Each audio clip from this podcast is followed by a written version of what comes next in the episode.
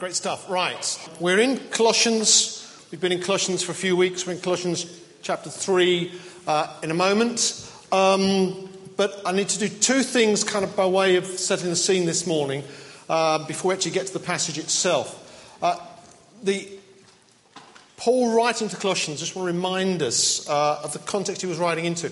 And to that, we're going to assemble a visual illustration. I need Peter Allen to come and kind of stand imposingly in front of my lectern here. And then he can have his wife come and stand at his feet here. and then there are actually a few of his children actually here today. There should be nine of them. So we'll get as many as are here first. And then we're going to gather a few more bodies randomly to make up a few more. Um, so if you are in, quickly come on down. If you are in your 20s, come on down quickly. Another seven of you. Because this, this is not a child, this is a wife of a child. All right? Good. This is excellent. Right. Good. Okay. Love it. We can, we, we got, don't worry, we've got too many. We can add in a few, that's great. Add a few wives as well. Okay, good. We're getting there, that's great. And then we need John McNally, where are you? John McNally. Because you're in the household, so you can come and you can come and kneel at their feet because you're John's, the slave John's, in the household. John's the lodger. All right. I mean, a few more of them.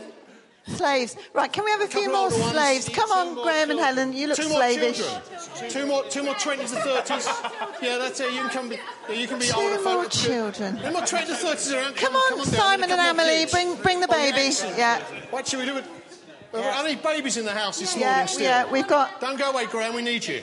Yeah.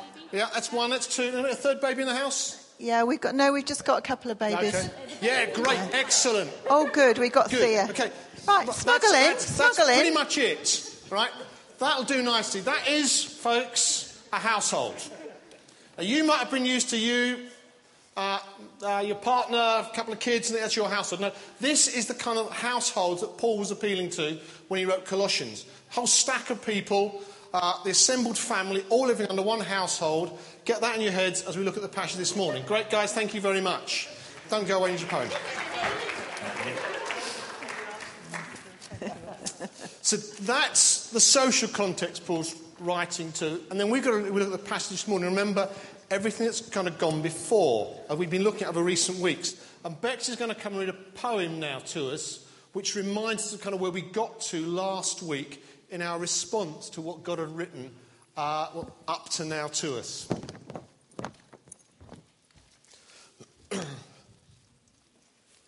It's time for a wardrobe detox. A much needed overhaul. Purging the old to make room for the new. Because there's just not space for it all. Ditch the t shirt I wore as a teen. The socks I love but have holes in. The jumper that's kind of stretched and grown with me. The clothes that have become my second skin because I am a different person now, in the light, no longer in darkness. So I need a new look to put off the old. Now is the time to be ruthless. Bitterness is not my colour. Mocking doesn't suit me. Anger and lying are so unflattering. And bitchiness, it's just ugly. No, it doesn't matter how long I've had them. God's image, it's much better. His perfect trend of self control and kindness, loving and forgiving each other.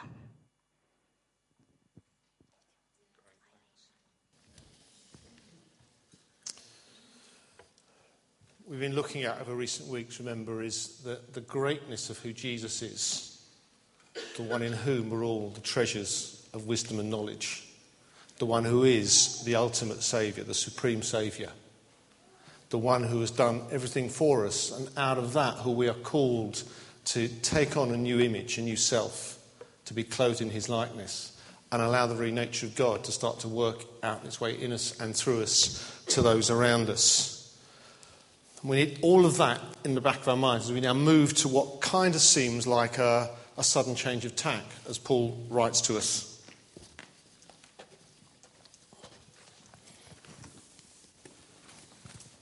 I think the thing that makes me sad is that we have to do this in this kind of context. We're on a platform and you're all sat there in rows looking polite. So, can you imagine a, a sort of house that's quite hot and it's absolutely crammed with people? All those kind of ages and stages that we've had up the front. Babies are crying and people are coming and going, and somebody's reading a letter to them uh, of stuff they've never ever heard before. They've never heard it. They don't know it's in the pages of the Bible because the Bible doesn't exist yet. It's a letter. Okay. And they've had all the bit that we've had chopped up in bits over several weeks. They've had that all read already. And they get to this bit. And somebody says, Wives, submit to your husbands as is fitting in the Lord. Husbands, love your wives and do not be harsh with them. Children, obey your parents in everything, for this pleases the Lord. Slaves, obey your earthly masters in everything, and do it not only when their eye is on you and to win their favour, but with sincerity of heart and reverence for the Lord. Whatever you do, work at it with all your heart as working for the Lord, not for men since you know that you will receive an inheritance the, from the Lord as a reward. It's the Lord Christ you are serving. Anyone who does wrong will be repaid for his wrong, and there is no favoritism. Masters, provide your slaves with what is right and fair, because you know that you also have a master in heaven.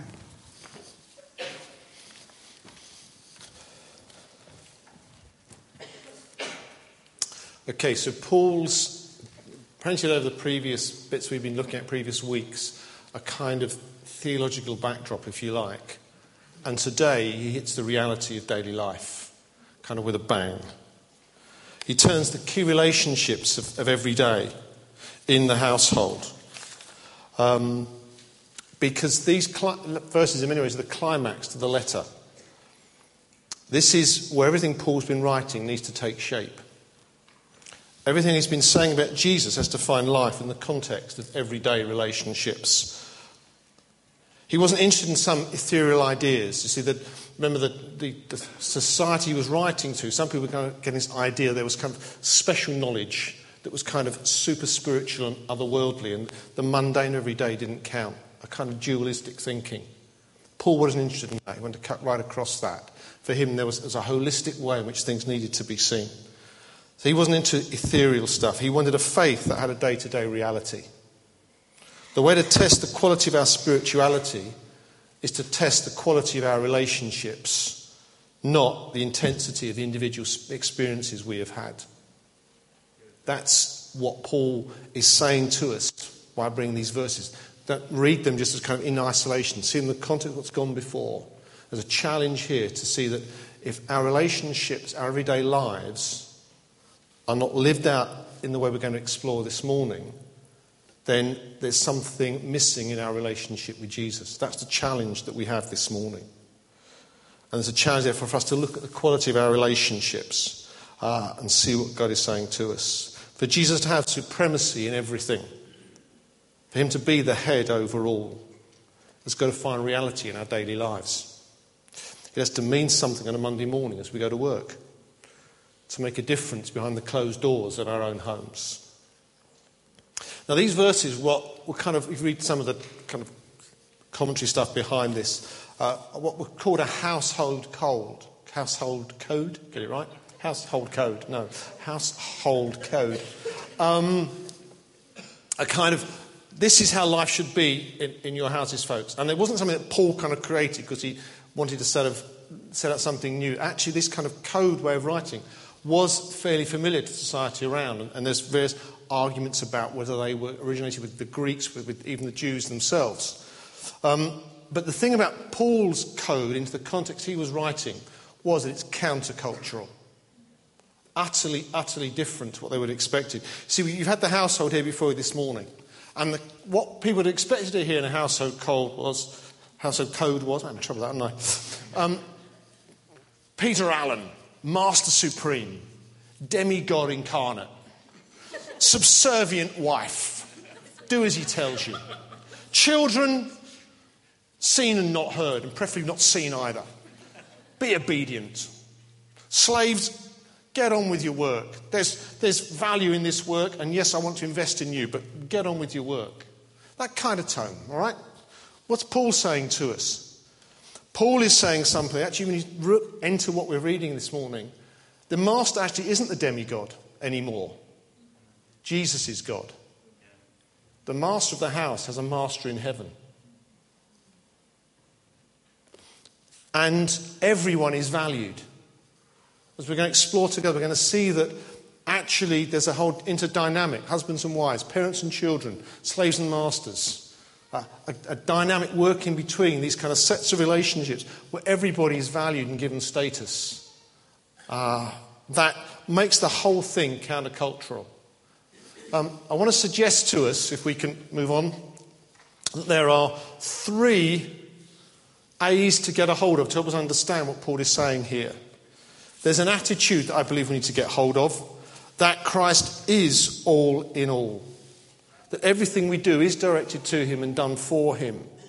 Now, we're using, I mean, I'm talking to largely a group of Christians this morning who may have heard some of this stuff before, and we kind of have a kind of, uh, what's the word I want? We're kind of inoculated against this. We kind of just hear it and don't hear it.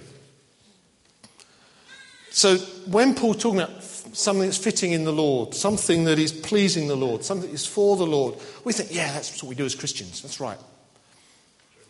Actually, is that really what we're doing in the day to day? Is the question that I've been challenged with as I've been looking at this this week.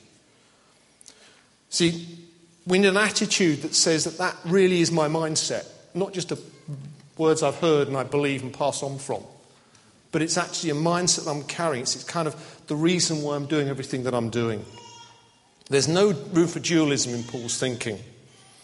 Uh, that daily life doesn't involve Jesus. Everything we do is primarily to please Him. He's to come before those around us. He is more important. Now, for those who are subservient in Colossae, this is kind of a word of hope. Because actually, is kind of lifting their horizons to somebody, somebody bigger, somebody greater. That's why they're doing what they're doing.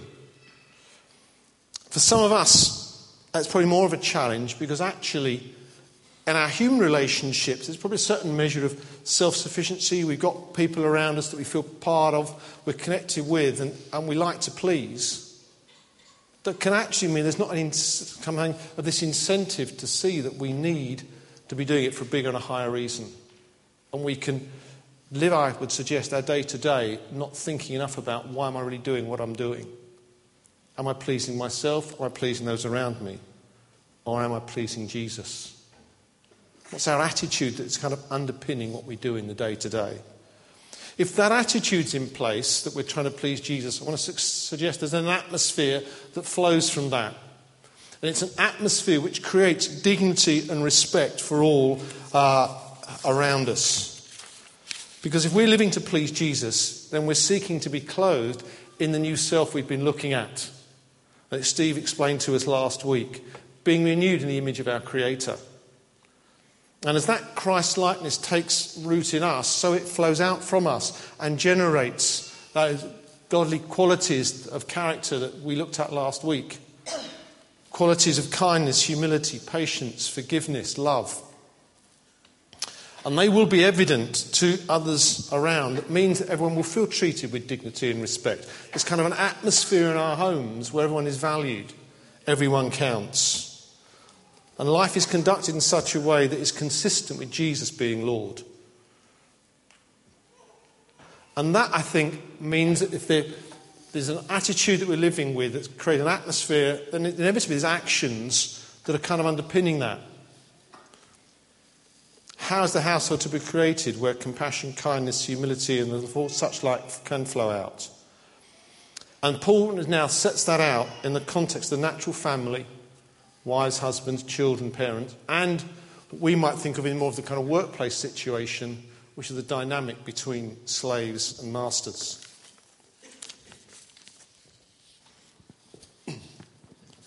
So let's unpack this a little bit if we can. We've all heard it. That's the trouble. Like Keith said, we've all heard it so many times, haven't we? What we have to remember is how amazingly, startlingly countercultural this was the first time round. Poor old Paul, he got sort of beaten and hounded and imprisoned for saying it because it was countercultural one way, and we give him a hard time because it's now countercultural another way, so he can't really win, can he? I, I wonder what we think as women or men for that matter when we read the verse, Wives, submit to your husband as is fitting to the Lord. It inevitably comes through a filter that we have in our heads. It might be a filter from history, Victorian England. It might be a filter from our own childhood. It might be a filter from abusive relationships that we've been in. Um, but it will be stirring things up. And when the Colossians heard it, it stirred things up. Do you know what? The Word of God stirs things up. And that's what it's meant to do. So um, let's look at this. What I wanted to do with this verse, wife, submit to your husband as is fitting to the Lord, is try and unpack it, expand it to, I think, get across the meaning that would have come across to the people who heard it. Because there's things like Greek doing things and what have you. Okay, so let's have a go at this and see how we go.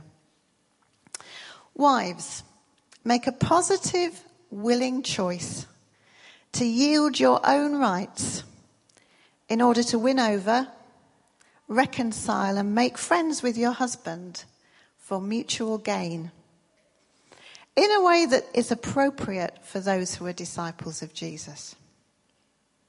Okay, that's come up there. Now, do we have a problem with that? Well, possibly. You see, when the women of Colossae heard that, they would have gone, hey, I've got rights. He's telling me I've got rights. He's telling me I've got a choice what I do with my rights. Wow. Nobody's ever told me that before. They just told me I had to do what I was told and get on with it.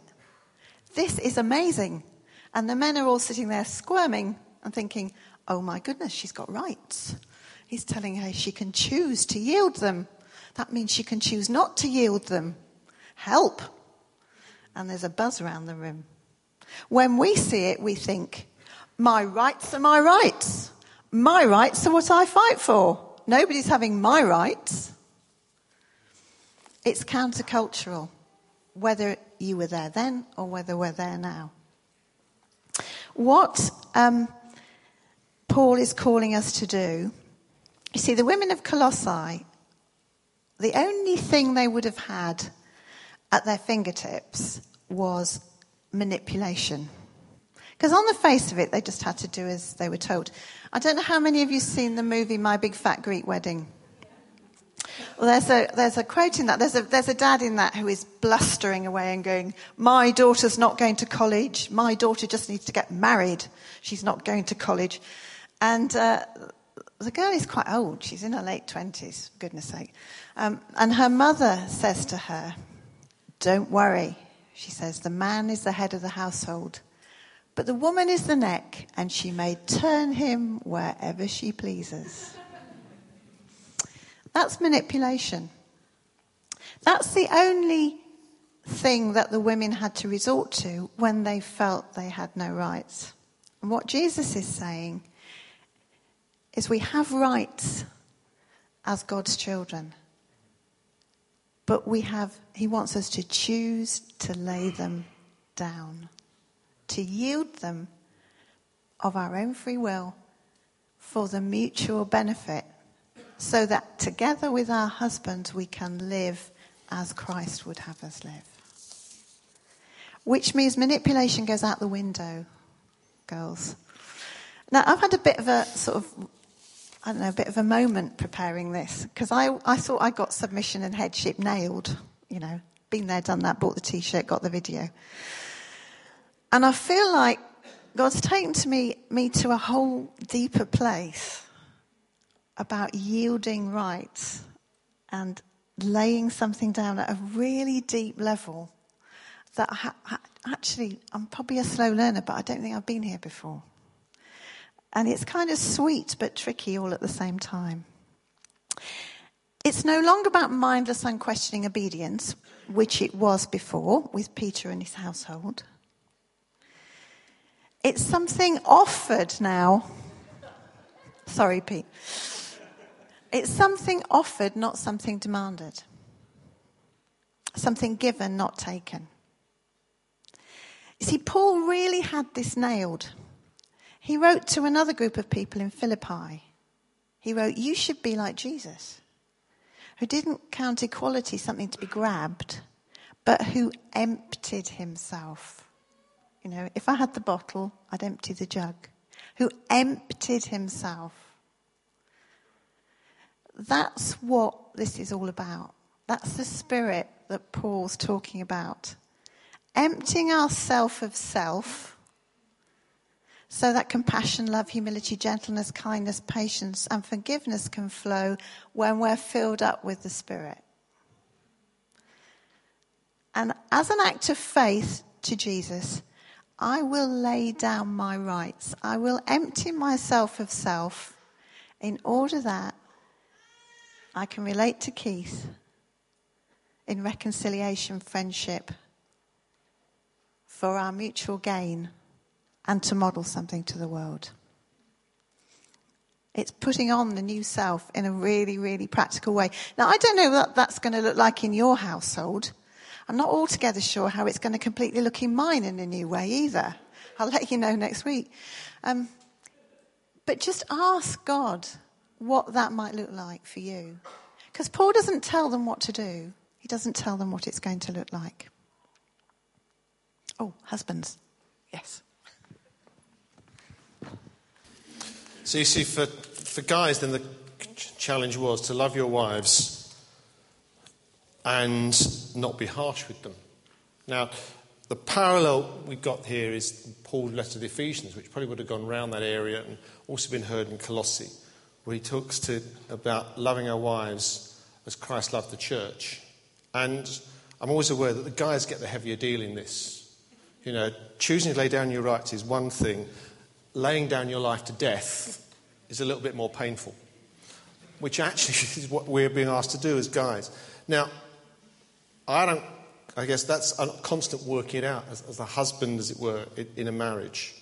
Um, but we are challenged to love in this unreasonable way, in a way that results in the laying down of our own lives, because we don't come first. Now, when this passage then goes on to say to us, and do not be harsh with them, that kind of implies, you know, getting the whip out and beating our wives up on a daily basis. But not to do that. But that actually is not perhaps the best reading of the Greek. The challenge actually is, is a deeper one, I think, for, for us as guys, because better way of reading the Greek is to say, Husband, love your wives in such a way that your expectations of her don't allow you as the husband to become bitter. So now there's a whole thing about attitudes in my head here that I actually have to submit. It's not just a case of get my actions in order, it's actually get my head in order on what's going on up here, what I'm thinking, what I'm demanding. Am I resenting my wife because I can't get enough sex? Am I resenting the way she looks, but telling her there's never enough money to buy new clothes? I'm resenting that she never has time for me because she's always busy with the kids or the housework or the cooking or whatever. But I'm leaving it all to her because that's her responsibility because I'm the man of the house. Stereotypes maybe, but i am afraid I've met all those attitudes in various guys over the years. So I know that I'm not just, you know, apart from talking to myself, they, I've heard those mirrored. And I think they're challenges to all of us guys. What are our expectations? I think there's some scope here for a bit of honest self reflection, a bit of repentance maybe, and some good communication. Children. No. Okay, it's gone a bit quiet around here. That's good, isn't it? You're all there, still breathing. Good. So, children, now this was a bit radical. Paul said, suddenly said children, and they all jumped. Because, you know, people didn't talk to children, not adults, seen and not heard. And suddenly, Paul is dignifying them with something in his letter that's addressed to them. And he's saying, Children, obey your parents in everything because it pleases the Lord. Oh, wow. It's about pleasing somebody else. It's not about mindless obedience again. So, can we just have a little sort of pause and a little think of parents? We've got a few parents around, haven't we? Uh, the first question is Are you training your children at all? Um, I work in several schools, some of them extremely chaotic, and uh, I see every single day children who nobody is bothering to train. And they are scared out of their little wits. Have you ever played that game where you stand up and somebody says, fall backwards and I'll catch you? I hate that. Um, if a child has no training, it's like falling back and nobody catches you. You just hit the ground with a bang, and it's terrifying. And I meet terrified children, and all the time they're looking for boundaries. They do quite extreme things. When a seven year old lifted up a chair like this above his head and came at, at me with it, about to throw it at me, I thought, this child probably has no boundaries at home. He, he thought better of it and threw it on the floor instead. That's an extreme situation, isn't it? But do you not think? I mean, I have heard of, of, of Christians who say, we really feel that psychologically we shouldn't cross our children's will. It's probably not good for their development. Are we training them? It's not the same as demanding obedience. You know the story about the child who kept standing up on their chair at, at the table, and the parents kept saying, Sit down, sit down. And the child sat down in the end and looked at their parents and went, I'm still standing up inside. That's what mindless obedience tries to produce. Just do as I say, forget what's going on inside. It's not the same as reactive anger or frustration, and I regularly feel the need to apologize for my children when I disciplined them as they were growing up out of anger and frustration, and because I was tired and I was fed up, and it was my fault. Training is a proactive process. We have expectations which are clearly laid out. I expect you to sit on your chair and eat sensibly so that everybody else can enjoy their meal. Encouragement's given. Well done. You're, you're really sitting well. You're really eating nicely. It's really good to share a meal with you and enabling. They have a child sized knife and fork and a spoon and food that's in the right. This is a silly example, but it, you know, it, you can do this at any age. Encouragement, uh, sorry, expectation, encouragement, and enabling. I need you to tidy your bedroom. Shall I come and help you? Shall we fold these things together? Shall I put the things where you can't that you can't reach away for you. Rewards given when they met your, meet your expectations. You can get down now. You sat really lovely. Would you like to, oh, silly example, would you like to go and get sweetie from the tin? I don't know. But there's something. Our reward for getting it right is God gives us a great big hug and says, Well done, good and faithful servant. It doesn't have to be a thing. I'm allergic to people who pay their kids for GCSE. I'm sorry if that offends you, but well done. And a hug, it goes a long way. And if they don't meet your expectations that have been clearly laid out, then discipline may need to follow. Um, I'm going to show Simon and Emily up that they're living with us, and it was so funny to watch the dinner going in the fridge and coming out for breakfast. Because I remember doing that with my kids. It still works. And she ate it, and then she ate her breakfast, and she was fine. Um, so, whatever. So, train them. Please train them if you love them. But why are we training them? What are we training them to do? We're training them to please another. To please another. To have a heart to please us, that's a good start. I, I uh, I once took Ruth, oh, sorry, I wasn't going to say which child it was. It was Ruth. I once took Ruth, Ruth shopping when she was five and she had some birthday money and we were looking for some clothes. And we went around six different shops and she kept going, no, daddy wouldn't like that. No, no, daddy wouldn't like that. No, daddy wouldn't like that one. And eventually we bought something and we took it home and we walked, walked in the door and I'm thinking, please, Keith, please react, say something, like it. She's showing him and he went, oh, that's lovely. I really like that. And her little heart, because I spent my life saying to her, what do you think daddy would like? What do you think daddy, how do you think daddy would like you to do this? What do you think daddy would like? She was, she was looking for something that would please her daddy and he would do it to me. Now this is not I'm not stopping there. This was a start. They were very small. The idea is you train them to be father pleasers with a capital F. God pleasers. Yeah? We're training God pleasers. What's going to protect our kids from peer pressure more than being a God pleaser? Are they going to want to just do what their friends do? Or are they going to be God pleasers? Because this verse says, Children, obey your parents in everything, for this pleases the Lord train them to be God pleasers. But the other side of the coin is parents. Don't embitter and discourage them. You know, that desperate giving upness when you can't ever get it right. My dad's favourite phrase, God bless him to me, was, That's not bad, Eileen, for a girl. I became a little dispirited and discouraged. And God had a bit of unpacking to do. Don't dispirit and discourage them. Don't overcorrect them. Don't make it always no, no, no, no, no, no, no. I, I love watching the Blakey family in operation. It wasn't just no, don't listen to that music. It was get in the car, we'll take you miles to a Delirious concert. You know, it wasn't no, don't just read that book. It was here, have this one. It wasn't no, don't just watch that DVD. It was we've got an, it wasn't always no, no, no, no, no. There was encouragement and support and help. Because do you know what? Their God is our God. I'm God's child. They're God's children. We're parents, but we're brothers and sisters as well. Yeah? We're on a journey together. We just might be a little bit ahead of our kids until they get old enough and then they go past you. And that's wonderful. Okay. Rewind. Slaves and masters. I guess what we usually do with slaves and masters, Keith's telling me to speed up, I'm sorry. What we usually do with, with um, slaves and masters is look at work.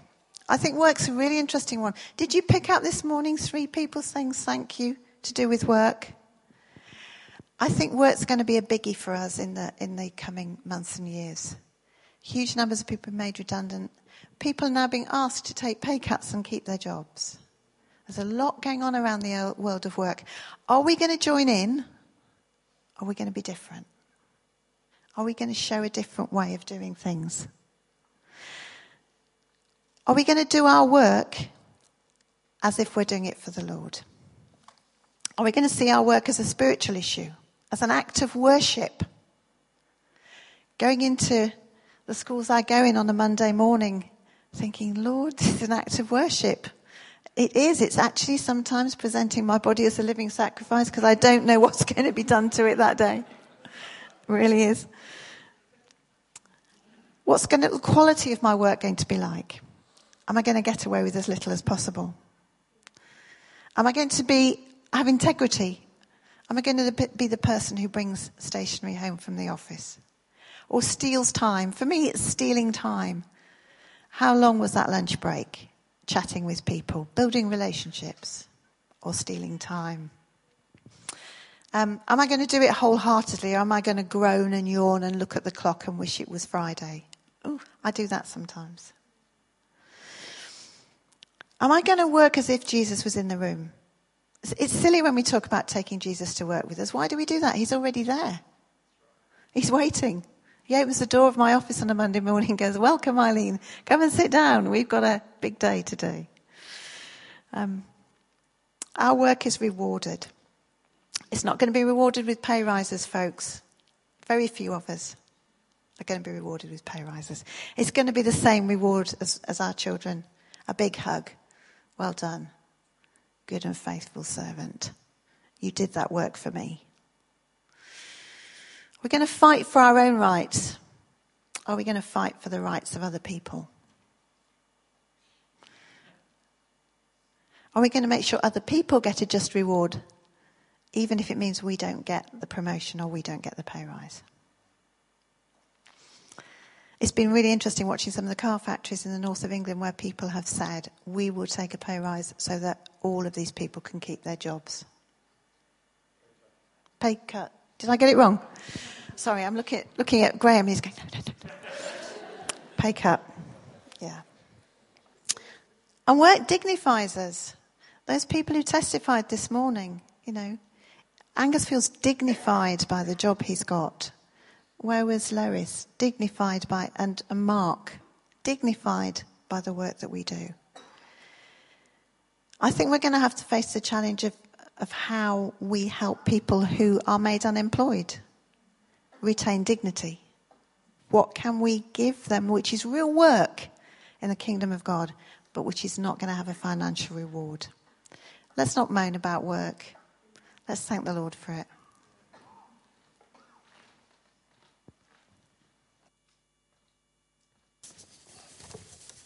Okay, so let's bring this all into land. We spent a lot of time unpacking the family side of life. Um, we could have spent longer unpacking the work side as well. It's not the one is more important than the other. It's just that once my wife gets onto a roll, you know, um, it all goes well.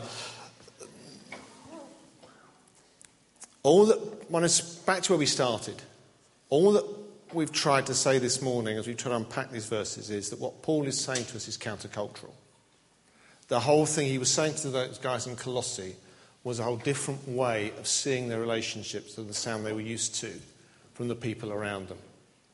Uh, and so, what does that mean for us to read a letter and actually hear it cross counterculturally in 21st century Britain?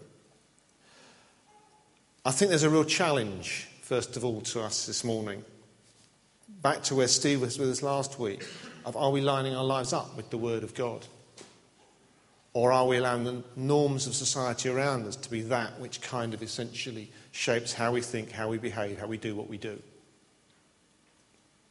Because I think there's a challenge for us this morning to look afresh at our whole dynamic within our own homes. And while I'm aware that this morning we're talking because that's what the Word of God says to us about husbands, wives, children, and slaves and masters, single or married, there are we don't live in isolation. We live amongst a group of people who we relate to, who we interact with. What's controlling our values and our attitudes? Is it the Word of God or is it the norms of the society around us because they shout louder? Our, having been challenged, are we lining up with the Word of God? There's a consequence that flows from that once we start to put that in order which is the potential for transformation, not just of ourselves, but for the world around us. Um, some evidence to suggest that Paul, having set this out the churches in Colossae and the surrounding regions, as the Christians started to put that into place, small in number as they were and persecuted as they were, it started to actually change the dynamic of society around them. That actually, over time, saw uh, values change both for family dynamic and for the work dynamic. There's a transformation that will go on as we take the Word of God seriously and put it into practice. Are we keeping our lights, therefore, under a bed, as uh, Luke 8:16 uh, asks us, or are we allowing it to be shown? This transformation that God's working into us, are we just enjoying it and keeping it to ourselves, or are we allowing it to get out there and to be seen to those around us. That's more possible in the workplace than maybe in the household, particularly in the way we live in our, behind our kind of four walls in Britain. But I think, still think there's a challenge to us there to see the consequence of transformation flow out. And I think with that, particularly as God has moved us towards being more of a missional people, there's a provocation as well here that actually we do have to take this seriously. Because if we're going to have something to take to a society around us, that needs to be something different. It's great to want to be kind of to fit in, to be accepted, to be able to identify with folk. If it's the same as they are, where's the provocation, the challenge to them? Surely we've got to be carrying, communicating something different in order that questions are asked. Hope is brought to some people, challenging questions are brought to others. But we've got to be different, and we've got to get our own houses in order, surely, and line up with the Word of God if we're going to be effective missionally. Now, all of that might sound like we've got to do this, we've got to do that, we've got to do the other. And where I want to finish this morning is uh, the secret to all of this goes back to God Himself. If we look at the parallel passage in Ephesians 5, where Paul talks to the Ephesian church in more detail, but says pretty much the same sort of things as we've been unpacking here from Colossians, that is preceded with a very familiar verse that we, we love to sort of uh, draw on for our own benefit, which is be being filled with the Holy Spirit. I want to suggest to us this morning exactly is where we need to finish. That in order to be people whose lives are being transformed, in order that our family life and our work life is different, we need to come back to recognize we can't do stuff about any of that unless we're filled with the power of God to do it. And we need to be a people who are filled with His Spirit and empowered by God then to put stuff in place that makes us live differently, maybe to how we were living last week, as we go into next week. And just one provocative afterthought that, um, thinking about verse 4, chapter 4, verse 1. Masters, provide your slaves with what's right and fair because you know that you also have a master in heaven. Part of living differently. Here's this for a thought. If, rather than just transposing it all to the workplace, we think about us as masters, who are the slaves who work for us? Who are the people who provide what those slaves would have provided? The food, the clothes for us. Are they not the people we pay indirectly through the supermarket tills? They may work thousands of miles away, but are we treating them with rightness and fairness, with justice and with equity? I don't have the simple answer to that, but I'm provoked again about my values and what I do with them and how I make them work and where I spend my money and who my money ultimately goes to. Um, I do think there's a principle in Scripture here that merits some serious consideration, in addition to everything else we've said this morning. Okay, here's what we're going to do. I want to just give you two or three minutes just to allow some of that to take stock for you. I feel like we've did, unapologetically, but deliberately thrown out a number of kind of bullets this morning of challenge because we've been challenged as we've read this through, prayed this through, studied this through these last couple of weeks. And I do feel there's a challenge that's coming to us afresh about how countercultural is the life that I am living. Because I do believe the appeal to the Colossians to be countercultural is a similar appeal to us. What are some of the practical implications for you, for your life? The attitudes and actions that you might need to line up with the Word of God. Is there something specific for those of us that are married or parents about how we interact with one another and with our children? And what about the workplace? Are we being wholehearted, people serving with integrity, seeing it as dignified, rewarding worship? And in the way we're living, are we just content to sort of live behind our own four walls and get on with life and batten down the hatches? Or are we prepared to let our lights emerge from under the bed and to be seen by those around us? Four questions there for you to think about for a couple of minutes. And then we're going to finish in praying together.